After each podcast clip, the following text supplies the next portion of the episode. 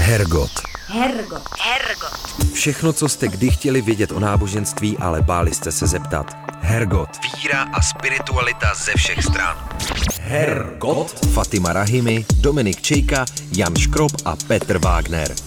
Hergot na rádiu Wave. Příjemný nedělní podvečer, tradiční znělka zazněla, je to tak, začíná Hergot, pořad, ve kterém vám přinášíme pravidelnou porci spirituality na různé i netradiční způsoby.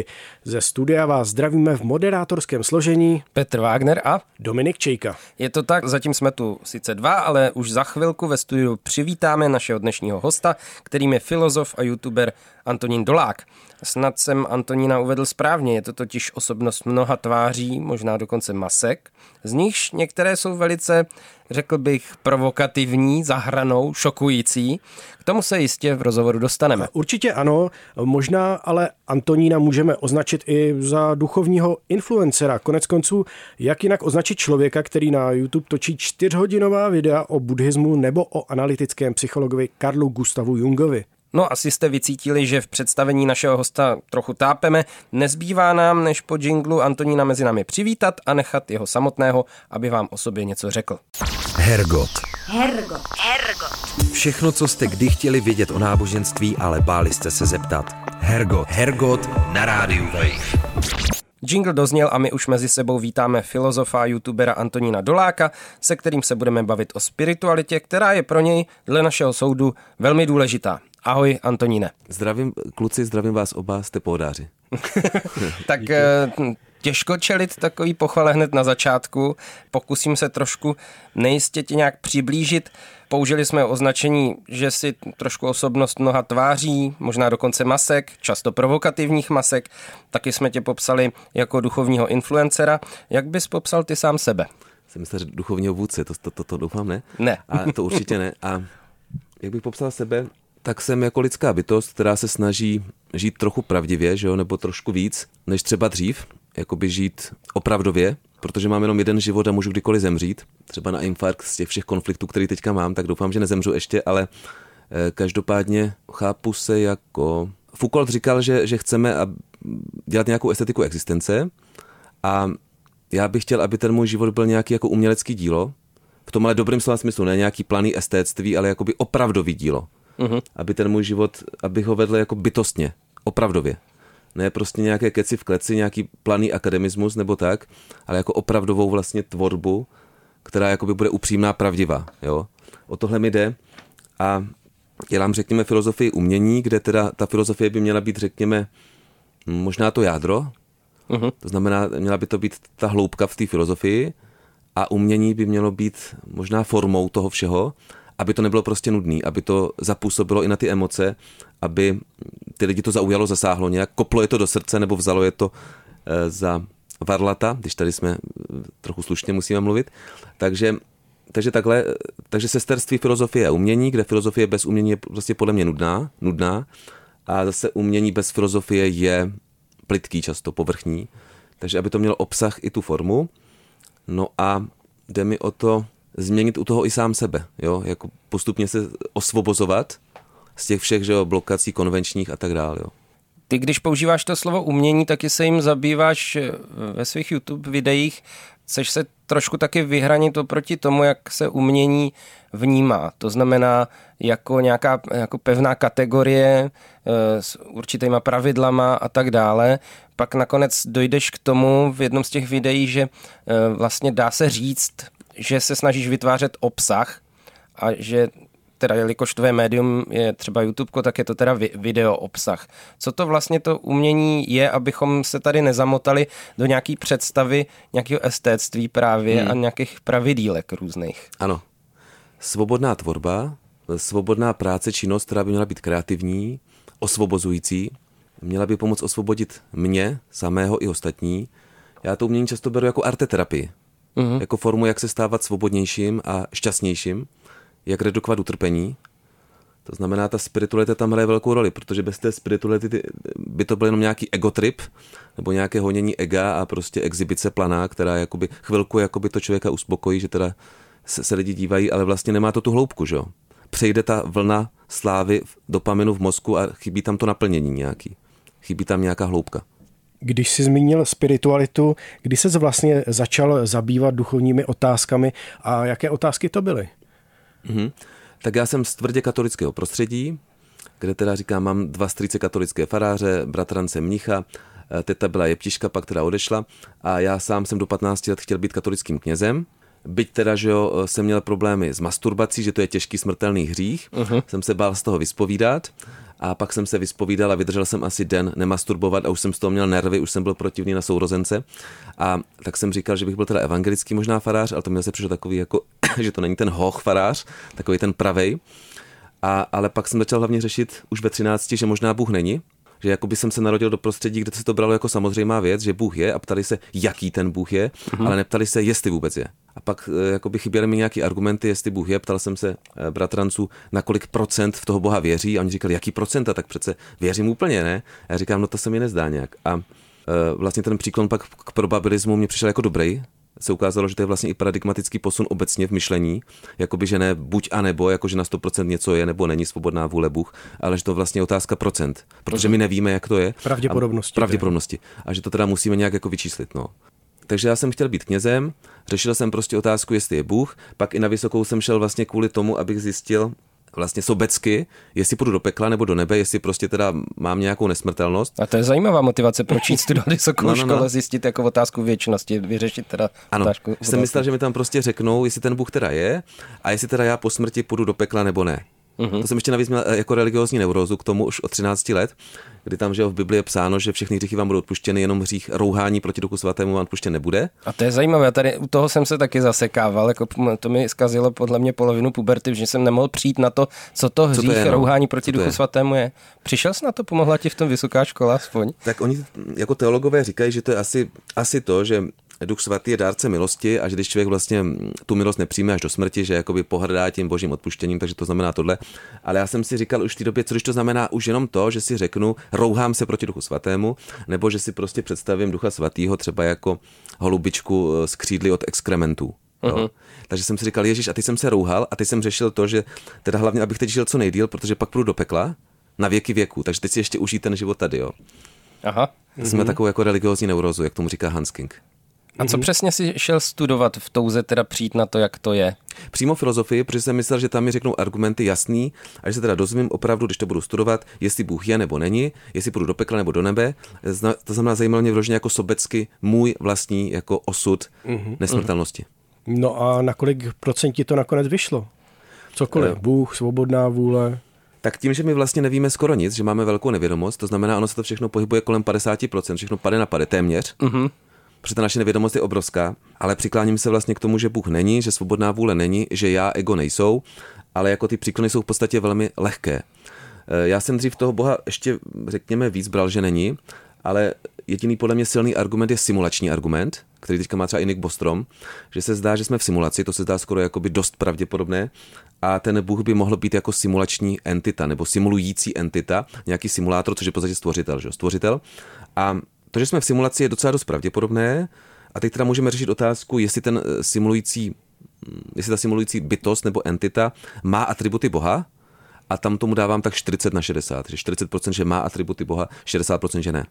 A co to přesně znamená, že jsme v simulaci? Jako to není skutečné, v čem tady, tady fungujeme? Nebo... Že tohle není ta základní prvotní realita a je to mm-hmm. realita odvozená, někým jako stvořená nebo simulována, v podstatě jako Matrix nebo počítačová hra. A my jsme ty postavičky v počítačové hře. A ta skutečná realita je co potom? To vůbec nevíme. To je jak kdyby prostě simíci ze SimCity se snažili odhadnout, jaký jsou ti programátoři, jaký je ten svět tady náš. Mm-hmm. Jako můžeme z analogie, mm-hmm. že to může být nějak podobný, ale pravděpodobně ten původní eh, svět simulátorů nebo simulující entity bude mnohem složitější než ten náš svět. Stejně jako je náš svět složitější než svět simíků ze SimCity.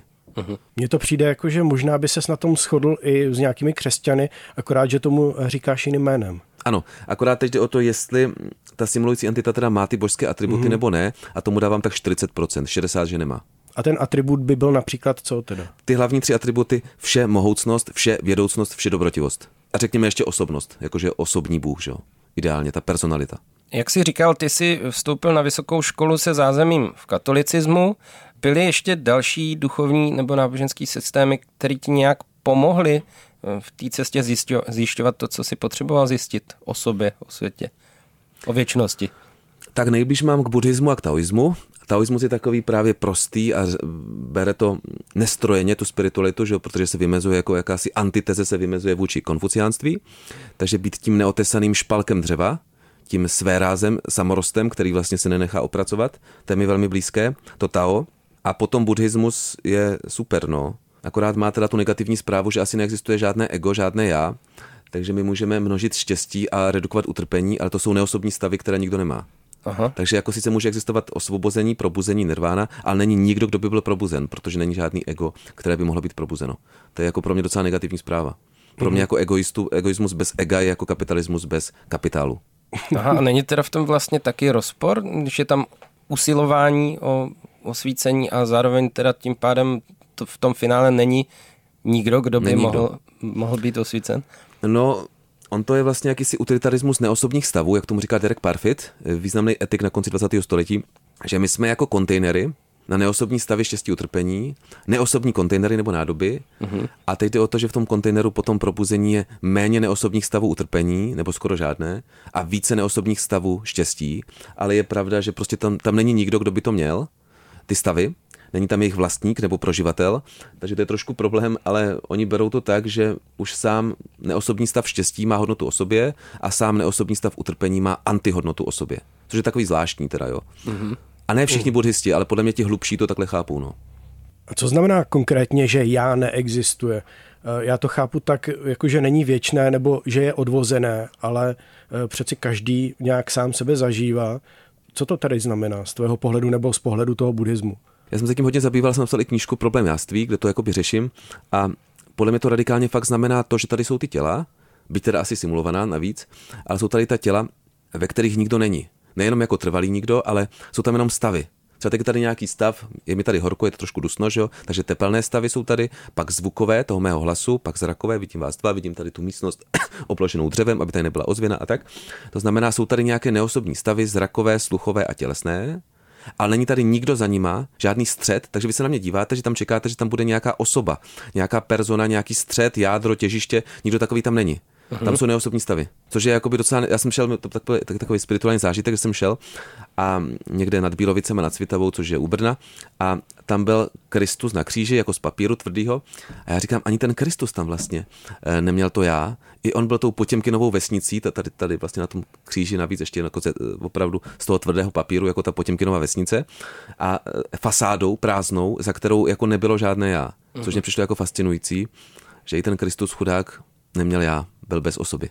No a tady právě možná narážíme na ten rozpor, který se v tobě musel určitě rozvinout, protože já to vidím jako čelní střed představ katolicismu, anebo vůbec obecně křesťanství, které je přeci jenom postaveno na tom, že to já řešíme pořád, že? nebo že Bůh je osobní, dokonce je osoba. S tím je taky problém, ne, nedovedem to vysvětlit, nedovedem to nějak mm-hmm. určit. Jak si vyřešil teda tu svoji tradici? Ty jsi se s ní na dobro rozešel a už s tím nechceš mít nic společného. Tak někteří katolici mi říkají, že z té mé spirituality to, to katolictví cítí. On totiž to, ten katolicismus je zajímavý, že jo? protože katolici jsou jednak takový barokní, že mají v sobě hodně tu srdečnost, tu, ty emoce, emo, emoce, až do extáze nějaké mystické, až do sexuální orgastické, orgasmické extáze. A jednak mají v sobě perverzitu, že jo. Katolici jsou takový právě rozháraní tím, jak, mají jak to potlačují a tak, tak pak to třeba vyraší někde jinde patologicky. To znamená, určitě mě to nějak definovalo, jako nějaká, řekněme, antiteze, že se jakoby někdo říká, že se jakoby snažím vymanit z katolicismu. To já si teda jako upřímně už nemyslím. Já tam jako vnímám jako něco, i v tom katolicismu něco dobrýho, jako ve všech vlastně formách. Teď, teď třeba s mojí láskou jsme prožili eh, zajímavé vlastně mystické stavy právě u nějaké eh, katolické kaple, a to nebylo tím, že to je katolická, ale prostě to byla zajímavá tam architektura a prostředí a tak. Takže jako katolici v pohodě ve smyslu toho, té spirituality, mystiky, to je v pohodě, ale ve smyslu těch institucí eh, to je prostě velmi zaostalé středověké a vlastně tam ta hierarchie je strašná, že jo. A je tam ten celibát, vlastně ta sexuální frustrace potom podle mě, a nejenom podle mě, produkuje vlastně i to třeba sexuální zneužívání těch ministrantů a tak, protože oni jsou sexuálně frustrovaní, že jo, ti kněží. Někteří z nich, když mají silné libido, že jo, tak pak to jde do takovéhle patologické vlastně formy, no. Hergot. Hergot. Hergot. Všechno, co jste kdy chtěli vědět o náboženství, ale báli jste se zeptat. Hergot. Hergot na rádiu Wave. Ty si v našem rozhovoru už jednou zmínil utrpení. Utrpení zmiňuješ často i v těch svých videích. Eh, jak ho chápeš? Eh, v souladu s tou buddhistickou tradicí nebo nějak po svém? Utrpení chápu jako fenomenolog, to znamená eh, jako vnitřní stav, jako mentální stav, jako to, co vlastně prožíváme v těle a na těle. Je to nějaký tělesný věm, stav, který můžeme často velmi přesně jako lokalizovat. Je to stav napětí, svírání nějakých tělesných svalů na těle nebo v těle. Každý to má trošku jinak, ale třeba já, když mám strach, tak se mi svírají že svaly kolem břicha, břišní svaly, když mám trochu depku, tak se mi svírá mezi prsy. To jsou takové, jak když téměř čakry, ale to nejsou jako čakry, ale prostě jsou to reální vlastně věci. S nějakému kamarádovi se svírají nohy, třeba když má strach, nebo ženám často říkají, že, že mají sevřenou šíji a paže a tak. Takže já to vnímám jako vyloženě tělesné svírání, tělesné pocity, prožitky, vnitřní mentální stavy. To je no. pro mě utrpení. No. A jak by se teda mohlo z toho utrpení vymanit? Jaké si na to objevil pro sebe postupy třeba? Tak mě dost jako pomáhá, řekněme, ta tradice Diogena ze Sinope, těch kyniků, kteří vlastně jako vystoupili jako jedinci autonomní proti davu, proti té společnosti, která nás jako svazuje a svírá a jsme pak zbytečně jako vnitřně sevření. Mně jako nevadí každá konvence, protože některá je potřebná, že jo? Tady, když jsme šli, tak nosit respirátory, tak se to, by se to mělo třeba respektovat a tak. To, to, to beru, to je v pohodě, ale mnohé ty konvence, ty konvence jsou jako svazující zbytečně, že tam vidím jakoby tu malichernost, nebo vidím to, že, že lidi jsou už jako před, při, eh, před eh, vystrašení, řekněme to slušně, mm-hmm. před vystrašení a tak.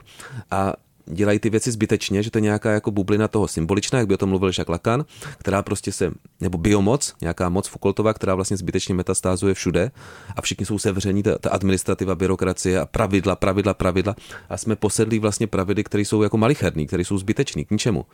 Takže mě tam pomáhá vlastně, když třeba proti tomu vystoupím, proti některým těmhle věcem, že vidím, že mám na to tu sílu, kterou jsem ani nečekal, že mám, že vlastně pak vyroste i nějaká moje hrdost reálná, že vidím, jako, že to nejsou nějaké keci, ale že fakt se musel překonat nějaké překážky a že vlastně nakonec o nic nešlo. Že jako by nějakým lidem to vadí, no tak jim to vadí, že? Nějakým těm hejtrům to vadí, tak jim to vadí. Takže je to vlastně v pořádku. E, takže tohle mi pomáhá, ale určitě mi pomáhá vlastně takhle. E, podle mě hlavní zdroj vlastně našeho utrpení je egocentrismus. To vidíme, že když někdo má deprese nebo úzkosti, tak mluví o sobě. Mm-hmm. A zabývá se v myšlenkách s sebou. Ve chvíli, kdy jakoby odkloníme myšlenky na cokoliv jiného, co nás fascinuje a baví, tak to utrpení rázně poklesne docela radikálně poklesne. To znamená vlastně, snažím se nebýt ten sebestředný egoman, egomaniak, protože jako trestem za náš egocentrismus je utrpení ve formě úzkosti a deprese. To má i neurovědný jako podklad. Jo? Ten Default Mode Network, ta síť DMN v mozku, když je hyperaktivní, tak ona se zabývá právě egem, tak ty lidi mají právě, kteří mají hyperaktivní DMN, tak mají hodně úzkostí a depresí. Naopak lidi, kteří mají hypoaktivní tu síť, třeba meditující, nebo děti, kteří ještě nemají ani pořádně tuhle síť dovyvinutou, tak mají mnohem méně depresí úzkostí. Pomohl ti od toho utrpení nějakým způsobem i jezuitský kněz Anthony de Mello, o jehož knížce Čirá radost říkáš, že je to nejlepší knížka, kterou si kdy četl? Určitě jo, já jsem dokonce pak měl týden extázi velkou, jako velké, když jsem jakoby mi přišlo pochopil tu knihu, ale pak jsem zase se dostal zpátky do zaběhaných starých kolejí, že jo.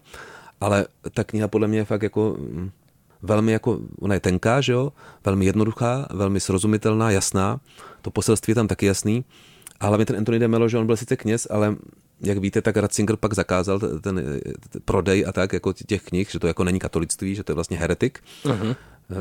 Ten Melo, jako jestli někteří lidi byli probuzení vůbec, tak on možná asi jo, no, ten Anthony de Melo, ten, as, ten asi možná jo. Spoustu takových falešných gurů ne, že jo, ale on, pokud nebyl probuzen, tak to měl asi nějak blízko. Pak je ta druhá kniha Bdělost, ta je taky dobrá od něj, no. Pomohlo mi to. Jakože on tam vlastně řekl takovou jednoduchou vlastně věc, že my čekáme, že budeme šťastní, když získáme nějaké věci, třeba X, Y, A, B, C, cokoliv. Ale přitom to nám způsobuje to utrpení, že, že ty věci chceme. Mm-hmm. Že to štěstí může být teď, jako reálně teď.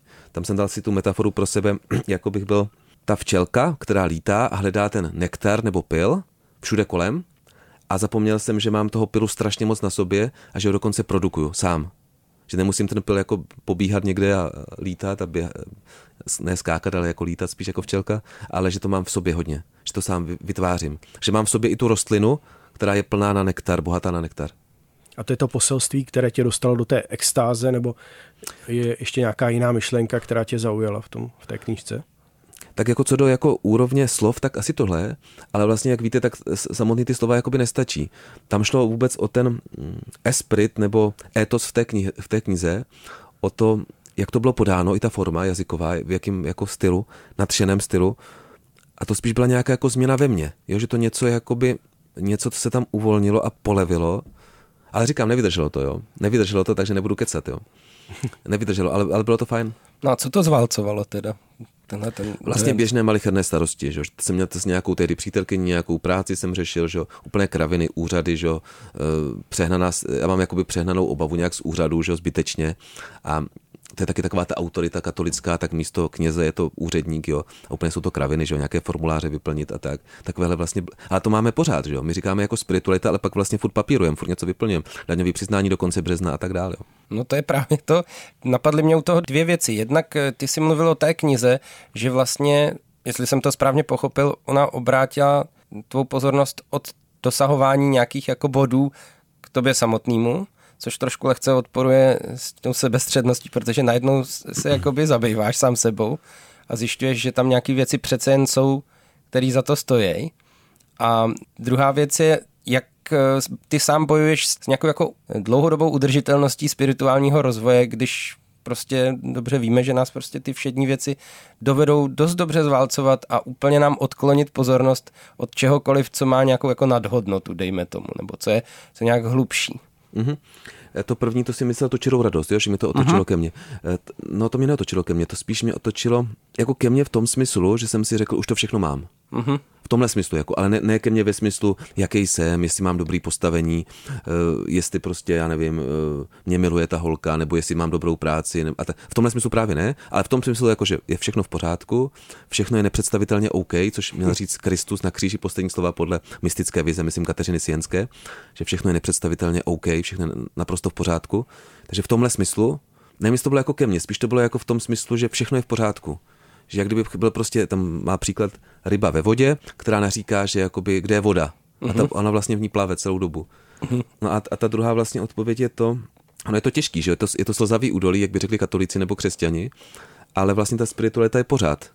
Jakože buď můžeme brát jako, že ty spirituální prožitky, že to uzavřeme, izolujeme, že teď teda mám tu spiritualitu a teď zbytek ne, ale spíš spiritualita je pořád. Já, já beru spiritualitu vlastně hodně jako humanismus, že vlastně každý setkávání s druhým člověkem je do jistý míry vlastně spiritualita, že jo? Ale setkávání nejenom v dobrým, ale i ve zlým. Třeba když mám nějaký ty konflikty, i to je vlastně forma jako spirituality, setkat se s tím jako nepřítelem, který mě mnou pohrdá, třeba doslova pohrdá, že, jo? Že, že dělám absolutně vulgární, nepředstavitelnou, kontroverzní tvorbu a že jsem prostě úplně odpad v podstatě, tak i, i tohle setkání je vlastně jakási forma spirituality, protože tam je, to je vlastně jakási, řekněme, možná výzva nebo příležitost, jako jak se tam člověk zachová. A jako nezachovám se tam vždycky správně, že jo, někdy mě jakoby, eh, jako všichni, že jo, někdy prostě selžu. No. Takže v tomto kontextu pěstovat spiritualitu by znamenalo třeba naplno se s někým pohádat, nebo eh, co by to znamenalo při té hádce například?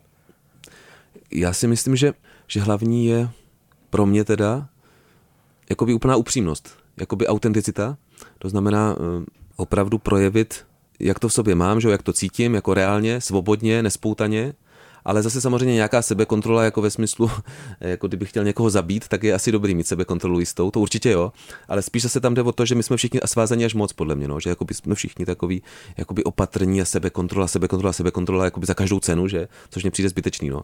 To znamená, pro mě spiritualita je vlastně nějaká radikální upřímnost nebo opravdovost, kdy jakoby pravdivost, kdy to řeknu natvrdo, že jo, nějaký věc, ale zase jako natvrdo jo, ale taky mít u toho srdce, že jo, protože třeba znám kamaráda, který říká, že natvrdo a pak způsobí, že ten člověk trpí. Že třeba řekl, já nevím, nějaké kamarádce, aha, tak máš dalšího kluka, tak se s ním taky, když se s tebou zase rozejde, už se jako rozešli ty před ním, tak se bez pochyby rozejde i tenhle. A jako by měl pravdu sice, ale jí to strašně bolelo, že jo? To znamená uh-huh. zase jakoby mluvit upřímně, ale jakoby trochu i soucitem k tomu druhému, že? To znamená pro mě spiritualita vlastně napojit se na toho druhého, pokud možno. Jakási empatie, napojit se na druhého, zároveň to říct pravdivě, ale trochu být i napojený na toho druhého, že? Jak, to, jak to má on zrovna. Je ještě jeden problém se spiritualitou, který tady řešíme asi opakovaně v různých podobách. A sice nějaká tendence k prahnutí po zážitkovosti nebo jít po těch událostech, po zážitcích, po prožitcích, po něčem výjimečným. Což eh, tušíme, že asi není to ono, Přesto se bez prožívání nějakých výjimečností spiritualita vlastně neobejde. Ty sám si o tom mluvil, že si měl mystický zážitek u kaple někde a ono, kdyby tyhle ty zážitky vůbec nebyly, tak by byl ten člověčí život asi pustější o dost. Jak eh, mezi tím lavíruješ, mezi tím, že bys šel po těch prožitcích a tím, že to vlastně musí v něčem zůstat věcí všední nebo každodenní. Není to jenom na někdy, ani jenom na neděli dopoledne třeba. Ano. Já si ty prožitky vlastně hluboké nepovažuji za důležité.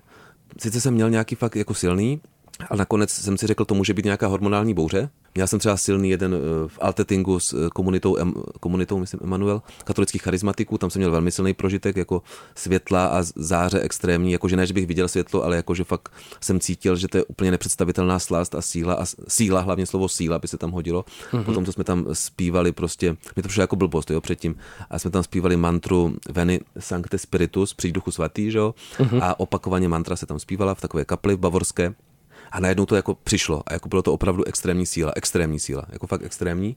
Ale hned půl hodinu potom už jsem začal pochybovat, jestli to není prostě jenom nějaký stav mozku, že? A pak jsem zase ještě silný třeba zážitek um, hinduistický, což právě takový zvláštní, že jednou katolický, pak hinduistický. Jsem poslouchal Ruperta Spiru, nebo Spyru, se to možná má číst z YouTube a pak se mi prostě fakt zdálo, že jsem... A to je kdo ještě, abych se... To je vlastně z Advaity, nebo z Neo Advaity, jako ta nedvojnost, takový jako hinduistický eh, současný Rupert Spira, se to píše měkký i, eh, na YouTube to je a v podstatě hinduista, jo. Uh-huh. Advaita Vedanta. Advaita Vedanta jako na Ramanu Maharishiho navazuje a tak. A najednou mi fakt přišlo, že to, že, že jsem tím svědkem, pozorovatelem, tím věčným já, které je ale jakýmsi způsobem jako mechanické, jakýsi mechanický počítač. A mi to bylo jako, strašně mi z toho bylo zle. Že jsem říkal už, ať se z toho jako dostanu pryč do té lži, sice lži, ale příjemné lži, že jsem ten Antonín Dolák, který tam jde s tou přítelkyní na oběd k Indům a přejí se tam zase, protože to je all inclusive, že jo. A, a, a takhle, jakože mi to přišlo jako děsivý ten prožitek, jako hodně děsivý. A pak jsem měl ještě třeba třetí, jako na Requiem od Antonina Dvořáka na Petrově v Brně, kde mně přišlo, že skoro jakoby jsem na, na tou židlí, že jakoby ten dvořák, on to, on to napsal po tom, co mu umřeli nějaký děti a jakoby byl schopen do té hudby opravdu dát boží nádheru a jakoby ty boží síně a člověk jakoby šel v extázi do toho a ta hudba pokračovala a on to jakoby ukazoval dál a dál a že už člověk myslel, že už je v blaženosti totální a najednou bylo ještě výš. A další komnata, která šla ještě výš a ještě výš a ještě výš a ještě výš. A to člověk už si říkal, že už to ani nevydrží, jaká je to síla, že jakoby je to nekonečná nádhera nebo nekonečná radost a že on po tom velkém utrpení, kdy mu fakt zemřelo několik dětí, tak tohle jakoby zakomponoval, byl schopen dát do té hudby, že to evidentně musel prožít a pak byl schopen to tam ještě jako dát. No.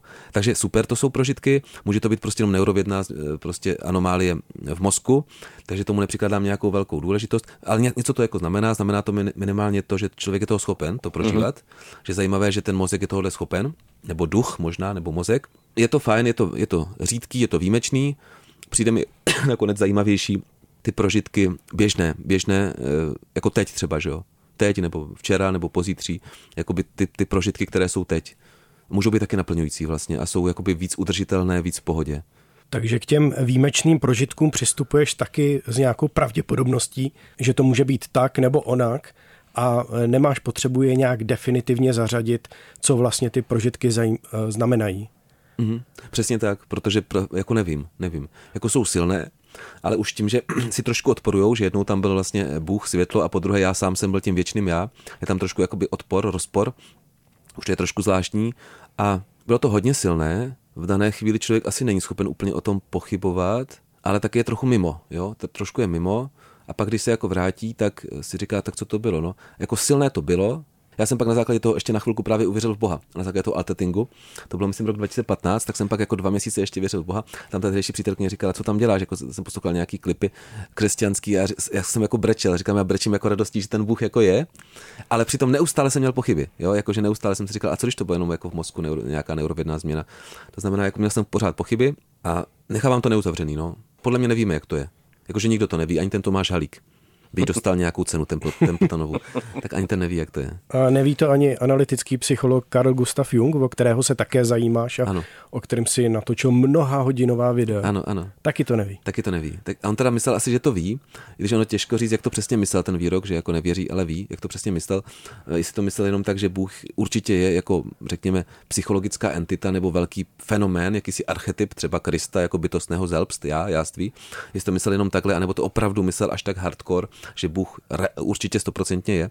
On taky se opíral o parapsychologii, která v té době sice byla zaostalá, ale dneska už víme, třeba díky Honzovi Votavovi, který na to dělal doktorskou práci, že ta vědecká parapsychologie má nějaký výsledky jako reálný, mm-hmm. že ta telepatie by mohla existovat nebo nějaký paranormální eh, efekty by fakt mohly být. Zdá se, že jsou.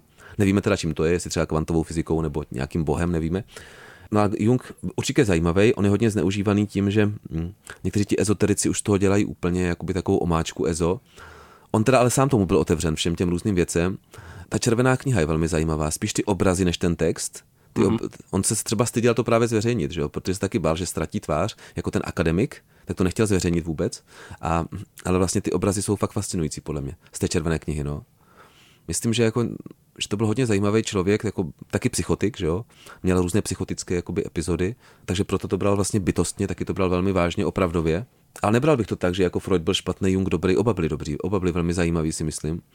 Nakonec asi Freud byl možná i trochu hlubší, protože on to všechno vymyslel do značné míry, ale nějaký věci zapomněl a ty tam doplnil Jung, no. On pak šel jako, on byl hodně otevřený, možná až moc. Freud byl takový jako rigidní, ten jakoby ten materialista, jakoby tunelový vidění, ale se Jung pak byl otevřený úplně všemu, až možná přehnaně chvilkama, ale jako byl fascinující. No. Trošku mi tam vadí ta buržoazie, že on dělal vlastně v podstatě pro buržoazní paničky s jejich pseudoproblémy často, kteří si to mohli dovolit, tu terapii. Uh-huh. A je to tam trošku poznat, ten jako maloměšťácký, ten řekněme švýcarský duch těch bohatých, zazobaných lidí. Ty, ty na to totiž mají čas, no, jakoby řešit opravdu ten proces individuace, řešit ten osobní růst, protože mají všechno ostatní vyřešeno, že jo, mají peníze a tak dále, jako jo. Co ti přijde úplně nejnosnější z toho Junga? Úplně nejnosnější možná mi přijde, když on se taky bál Boha, jako v dětství, že byl taky synem pastora a tak, tak eh, pak tam měl tu vizi, že tam lidé staví obrovskou katedrálu, jako by celé lidstvo, nějakou Notre Dame nebo něco takového a strašně se snaží a horoucně se modlí a fakt se snaží, snaží. A nad tím je ten Bůh eh, a najednou jako rozhrne ten svůj božský hábit a obrovské lejno hodí na tu katedrálu. A v té chvíli ho to osvobodilo od religiozních neuroz a od toho patriarchálního obrazu Boha, kterého se musíme bát, který je vlastně soudce tvrdý, že ho trestající otec, páter, páter noster, že to prostě najednou viděl toho Boha jakoby jinak, no. Plus potom, jak ocenil to na nebevzetí Pany Marie, to dogma, katolické, že, že trošku to přešlo do té kvaternity, od té boží trojice, ten uh-huh. ženský element, ten měkký a jemnější, amatérský, eh, to se mi tam taky jako líbilo, že ten Jung to ocenil, protože já mimochodem teda, když jsem byl katolík, tak já jsem vždycky, takhle, já jsem nikdy moc toho Ježíše rád neměl, já jsem se ho bál, já jsem nerád panu Marii, že?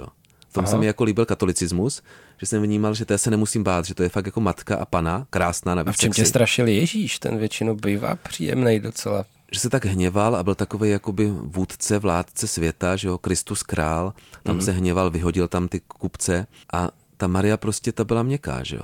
Měla v sobě sílu, ale jakoby byla jemná, no. To se mi asi líbilo. Ta jemnost na té spiritualitě vždycky se mi líbí, plus odevzdanost, kdy člověk nežije život, ale život žije jej, to je možná dobré, jakoby vystavit se tomu. To dělám v tom umění mimochodem, v tom je to umění dobrý, ty performance, jak tomu říká ten Artod dvojenec v nás, že vlastně už to nejedu já, ale jde to za mě samo. Jede nějaká jakoby naše síla, která je stejná pro všechny, podle mě. Takže ve chvíli, kdy fakt hraju dobře, což není vždycky, ale někdy, když se mi to fakt povede, tak je to tím, že to vlastně nehraju já. Že to, to, to jede samo. Tohle vlastně řekl i ten Artur, Artur Rambo, se to má prý vyslovovat, Artur Rambo, tak řekl, že já je někdo jiný a tím myslel to, že ty básně nepíše sám, ale že to píše něco v něm. Hergot. Hergot. Hergot. Všechno, co jste kdy chtěli vědět o náboženství, ale báli jste se zeptat. Hergot. Hergot na rádiu Wave. Dost možná si někteří posluchači nebo některé posluchačky našeho rozhovoru budou chtít pustit nějaká tvoje videa a dost možná narazí na videa, která by nečekala, různá provokativní videa, ve kterých se to hemží vulgarizmy. Proč máš potřebu tyhle ty videa vytvářet a jak jdou dohromady s tím, o čem jsme se doposud bavili? Tak vlastně ta první odpověď je taková, že chci. Jakoby to je úplně ta nejzákladnější odpověď, že vlastně jako chci, že to chci dělat takhle, že to, že tak jakoby cítím a je to moje rozhodnutí, jakoby svobodné a že to tak jako cítím, že to je správně. Nějakým způsobem, že to je správně to dělat. To je první odpověď. Druhá odpověď, že já jsem trochu dítě, podle mě jsem trochu infantilní a mi to prostě hrozně baví a nabíjí mě to energií a baví mě i ta reakce publika, že jsem trošku jako troll, to se přiznám. Podle mě nejsem hater, trošku jsem hejtoval Duška, ale podle mě oprávněně teda a vždycky to bylo ve, jako ve slušnosti. Sice jsem ho někdy parodoval v nějaké scénce, ale bylo to vždycky podle mě s láskou teda. Ale jsem troll a trochu mě baví vlastně, se bavím nad tím, jak ty lidi jsou z toho hotoví. A že mi to až zaráží, že jsem se dozvěděl vlastně, jak ta společnost je fakt konvenční, to jsem vůbec netušil, až jak moc je to, jo. Že fakt to nejsou planý vzdechy, nebo že to jako by tady něco děláme, jako jsem, jsem fakt dnes a denně toho docela účasten, té kritiky a konfliktů, že všem strašně vadí ty vulgarity. A když jsem zjistil, že jim to vadí až tolik, že to má až tak silný jako náboj, tak, tak si se, přidal. Tak jsem, při, tak jsem přidal, no. Že jim to přijde jako, fakt jako zábava, jo. Že vlastně pouhé zvuky pouhé, kdyby to třeba slyšel Japonec, tak to ne, oni ani nemají zprostá slova, Japonci.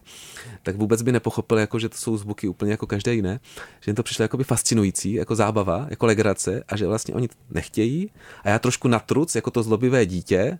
Někdo mi říká, že jsem enfant české filozofie, jako fakt to hrozné dítě, zlobivé dítě české filozofie, že jako natruc to dělám. To je další důvod. To bych řekl byl eh, takový dětinský, ale jako je to zábava, je to energie, že nemusím brát drogy, pervitin, alkohol, taky nic z toho neberu, ale stačí si prostě zanadávat do YouTube a vědět, že pak ty lidi jsou z toho úplně hotoví. Eh, takže ten afekt radosti je tam silný, ta energie, ten, proto to taky hlavně dělám, jo, že mi to dává vlastně strašnou radost to dělat, ty performance a tak. A řekněme ještě nějaký hlubší motiv, tam je taky určitě, ten filozofický, že právě vidím jak třeba někteří diváci, hlavně teda, ono to působí teda ku podivu nejvíc jako na ženy, že jim vadí ty sliny, když tam třeba jako mám sliny, že jo, nebo vulgarity a oni říkají vždycky, Tondo nebo Antoine, proč to děláš? Proč? Si nemůžeš odpustit, ale že třeba, že to nejsou schopni ani dokoukat do konce, ale pak se k tomu třeba se vrátí. A nějak to v nich jako, jako by se ozývá. To myslím, že ta funkce toho umění, že to, že to vlastně nemá vyvolávat jenom jako libé pocity, ale právě i třeba pohoršení. Já jsem tam jako po vzoru dost té Julii Kristevi, což byla feministka výborná, navazovala na Žaka Lakana a měla takzvaný objektivní umění, které má vyvolávat pohoršení, ostudu, znechucení, hnus, odpor, ale i třeba soucit, že se tam jakoby degraduji, že jo, tu svou lidskou důstojnost ztrácím záměrně.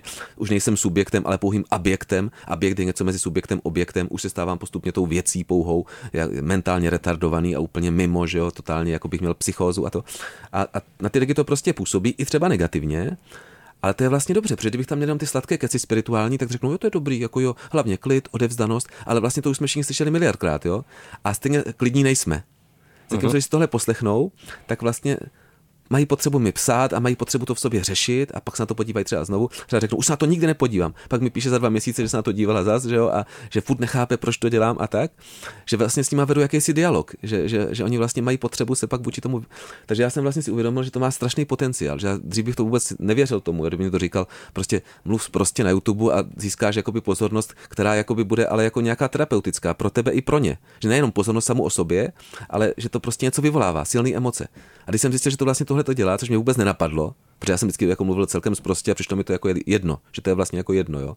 Ale někteří lidi prostě to fakt strašně, ale strašně řeší. Úplně jak malé děti. Že tam vidím jako malichernost, že to tak řeší, jak fakt učitelka na základní škole, jako přehnaně.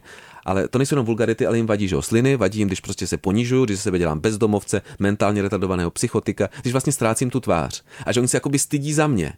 Že říkají, ach bože, to je tak strašně trapné.